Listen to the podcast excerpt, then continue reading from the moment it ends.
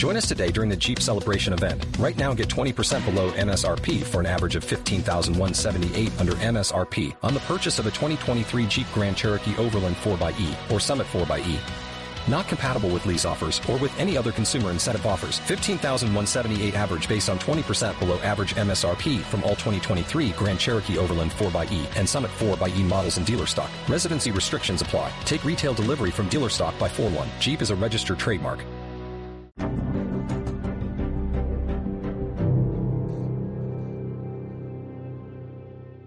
Hey there, Crimeaholics. It's your host, Kinsey, and I am back this week to bring you a brand new episode. On this episode of Crimeaholics, I will be bringing you the disappearance and death of Sydney Loofe. Before I go any further into this episode, I want to go ahead and give a bit of a disclaimer. Sydney's story is kind of gruesome, and it's not something that we always talk about on Crimeaholics, but I want to go ahead and give the full details surrounding Sydney's disappearance and death, so that way you guys can understand the severity of what Sydney went through. So if you are sensitive to topics of sexual violence and disfigurement, I suggest that you go ahead and skip past this episode, and if not, hang tight because this is a crazy one.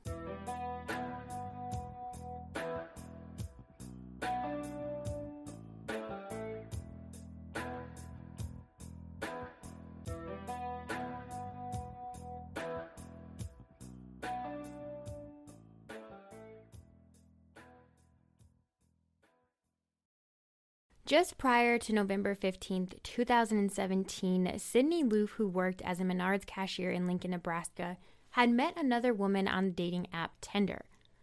The majority of you who know me personally or either follow me on social media know that I was wifed up way before dating apps and meeting people online was a thing. So I am very unfamiliar with how all of this works. But the horror stories I hear about them make me glad that I've never had to take the risk. However, you should be able to meet somebody in this way and not have to fear for your life or your safety. But unfortunately, you all know that we live in a world full of really evil people. So I hope that if you use these types of dating apps or you meet people online, that you take those risks into consideration and take the proper steps to be able to protect yourself if something was to happen, so you and your loved ones never have to go through the horror that Sydney and her loved ones have. The woman that Sydney had met on the Tinder app was a woman in her early 20s named Bailey Boswell. Both Sydney and Bailey were from Nebraska. Sydney was from Lincoln, Nebraska, and Bailey was from Wilbur, Nebraska, which, according to Google Maps, this is about a 45-minute drive from Lincoln. Prior to going out on the date on the 15th of November with Bailey, Sydney had confided in someone close to her that she really liked Bailey and was hoping that this woman did not have a girlfriend that she was unaware of. Bailey, in fact, did not have a girlfriend at all, but she actually had a boyfriend who was much older than her and Sydney both. This boyfriend was 53-year-old Aubrey Trail. Sydney's cousin Paige was the last one to see her alive right before she left for her date with Bailey. Her cousin stated to 3 News Now that Sydney was excited and really looking forward to this date. Just before leaving for the date on the 15th, Sydney had actually posted a selfie on Snapchat with the caption that said, "Ready for my date," and she left her home to never be seen alive again. According to Sydney's family, she never showed up for her shift the next morning at Menards. Her family made it very clear that Sydney was a very responsible person who would never have no-called, no-showed her shift. So given the fact that she never showed up to work with no communication and knowing she went on that date, they were extremely concerned for her well-being. Sydney's mom and dad right away called the police to ask them to check on her well-being given the circumstances. According to 3 News Now, law enforcement was unsuccessful in contacting Sydney, so they jumped right to it in trying to find her. Law enforcement thankfully were able to get a ping from her cell phone, which led them right to Wilbur, where Bailey was from. Using cell phone data, law enforcement was able to figure out that Sydney was with Bailey, who rented a basement apartment with her boyfriend Aubrey there in Wilbur. At this point, Bailey and Aubrey are both persons of interest, but of course, they cannot be located by law enforcement, and Sydney has still not been found. As you know, when someone is missing, time is always of the essence, so they decided to go ahead and bring in the FBI to help find Sydney, and their hope is that they're going to be able to bring her home alive. They searched for weeks to find Sydney, and I'm talking foot searches, sky searches. They searched lakes, they searched ponds, they brought in dogs, and they were completely unsuccessful in finding her. There was absolutely no sightings of Sydney. Law enforcement knew that they likely were not going to be able to find Sydney until they found Bailey and Aubrey.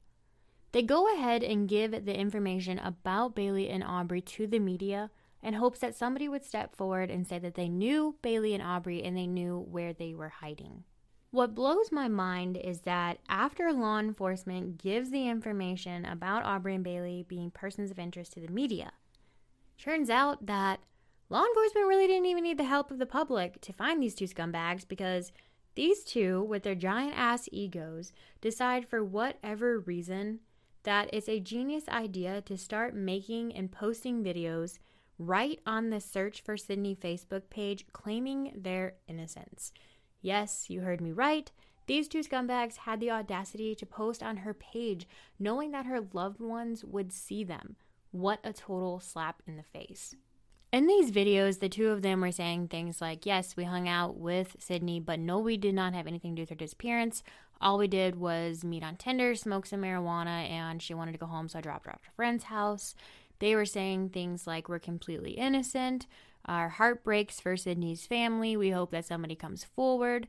Even Aubrey was going on there saying really weird things like, I'm a criminal and I'm a thief and I've done really bad things in my life, but I'm not who you people are trying to make me out to be.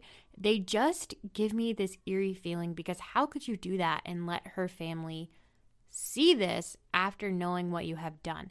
I actually found the audio to these videos, so I'm going to go ahead and play those for you guys because they're just creepy. We both wrote long statements and sent to the Lincoln Police Department telling them everything we know. We repeatedly called the Lincoln Police Department. We were told to quit blowing up their phone, that me and Bailey do about $100,000 a year business at antiques on eBay, the antique malls in Lincoln, Omaha. This really isn't about me. This is about Sydney. I went to take her home, and she asked me to drop her off at a friend's house, so I did so. I mean, I haven't heard from her since. So I just want the family to know that I'm truly sorry, and I didn't have anything to do with this, and I hope that Sydney is found very soon. She is a sweet, amazing girl. Showing you my tattoos to prove that it's us. We're not trying to hide that. And this is what I look like. You say we're hiding. This is what blue eyes, teeth, brown hair. Guy that lives across from us that supposedly said her phone was buried deep in our backyard. I like that. That's funny. What is she doing messing with a 51-year-old man? Does that really have any relevance of this? I mean, not saying I'm a nice guy. I'm a crook. I'm a thief. I've been all my life. Okay? But I'm not what you're trying to make me out to be.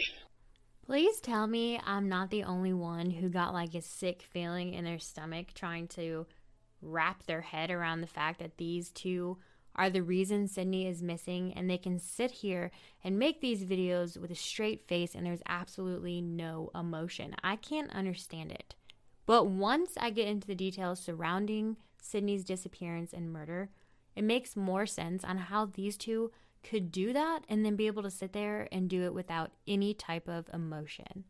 During the time of these videos being posted on December 4th and 5th of 2017, the body parts of Sydney, yes, I said body parts, were found in different locations throughout Wilbur, Nebraska in black trash bags. According to the Omaha World Herald, the first body part found that belonged to Sydney was her arm, and they were able to positively identify that it belonged to Sydney, given that the arm found had a tattoo on it that said, "Everything will be wonderful someday." Sydney's family said that this tattoo was a symbol for her journey through depression that she struggled with for some time. I'm not gonna lie, when I was researching this case and I saw that picture of Sydney with the tattoo, I cried a little thinking about how Sydney likely fought every single day through her depression and to fight to be able to be happy and alive. And it kills me in my soul that her life was taken the way it was because she deserved to be alive after fighting so damn hard to get through her depression. 12 other trash bags were found throughout Wilbur that contained Sydney's body parts. Law enforcement stated she was cut up into 14 different pieces, and one of those body parts has never been able to be located. At this point, both Bailey and Aubrey are already in police custody. The two of them had outstanding warrants for other crimes, and law enforcement was able to locate them in Missouri. The two of them were taken into custody, where they eventually tell the police exactly what happened to Sydney. Before I go any further, I'm going to throw out one last disclaimer and a warning that I will be talking about sexual violence and gruesome details around her murder and disfigurement. So if you are sensitive to either of those topics, I suggest that you skip through the next couple of minutes. They tell police that Bailey and Sydney met on Tinder and quickly hit it off and wanted to hang out. Sydney was unaware that Bailey had a boyfriend, but once meeting, Bailey said that she was supposedly okay with it and even agreed to partake in a threesome with Bailey and Aubrey. Whether this is true or not, we will never know. And that is another thing that absolutely kills my soul, is the fact that Sydney could have been sexually assaulted by these two, and she cannot even be here to tell her side of the story. But anyways, the two of them go on to say that the three of them were engaging in sexual intercourse when things started to get rough, and Sydney agreed to play some type of sex game, and things end up taking a turn for the worst. They explain that during this some sort of sex game, Sydney ends up being choked to death accidentally with an extension cord by Aubrey. We do not know the context of this sex game, or if it even really was a sex game, and them not just killing Sydney to fill some sick fantasy of theirs. They say that after they accidentally killed Sydney is when they decided to dismember her body and dispose of her throughout Wilbur. I will say this. When these two were going through their trials, Aubrey and Bailey both admit that after they killed Sydney and dismembered her body, that the two of them were engaging in sexual intercourse while reliving what the hell they did to Sydney. So I'm gathering here that this entire thing was so they could fulfill some type of sick fantasy. After confessing to the murder and dismemberment of Sydney, Bailey Boswell was charged with first-degree murder, conspiracy to commit murder, and improper disposal of human skeletal remains. Aubrey Trail was charged with first-degree murder and dismemberment. Both were found guilty in the court of law. Bailey Boswell's sentencing hearing is not until June 28, 2021, where she will find out if she will be sitting on death row. Aubrey Trail's sentencing date is set for June 8, 2021, and he will also be finding out if he will be sitting on death row as well. Sydney's story is not the first of its kind that we heard. There's other stories like this where somebody has met somebody online and they end up being murdered. So before I close out this episode, I just want to throw this out to you guys, so listen to me for just a second. If you are going to meet somebody online or you're going to use a dating app, whether you are male or you are female, please look into the person that you are going to meet. Even if you are going to meet this person for like just a quick hookup, like reach out to me at Holly. If you need that person's name ran through a database, we can do it for you, or we have friends that can do it for you. So please, I'm begging you, if you are listening and you are going to meet somebody online or a dating app, hit us up and we will help you try to figure out a little bit about this person before you go and meet them, because we do not want you to get hurt. So if you use these apps, please be safe. If you have not already, I highly encourage you to join a Crimeaholics podcast discussion group on Facebook or follow us on Instagram, where I will have pictures of Sydney Loofe. Crimeaholics, as always, beware and take care.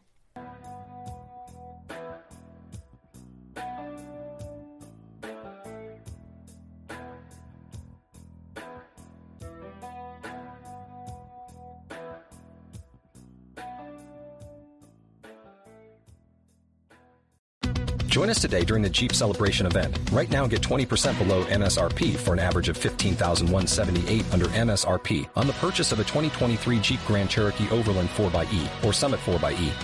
Not compatible with lease offers or with any other consumer incentive offers. $15,178 average based on 20% below average MSRP from all 2023 Grand Cherokee Overland 4xe and Summit 4xe models in dealer stock. Residency restrictions apply. Take retail delivery from dealer stock by 4/1. Jeep is a registered trademark.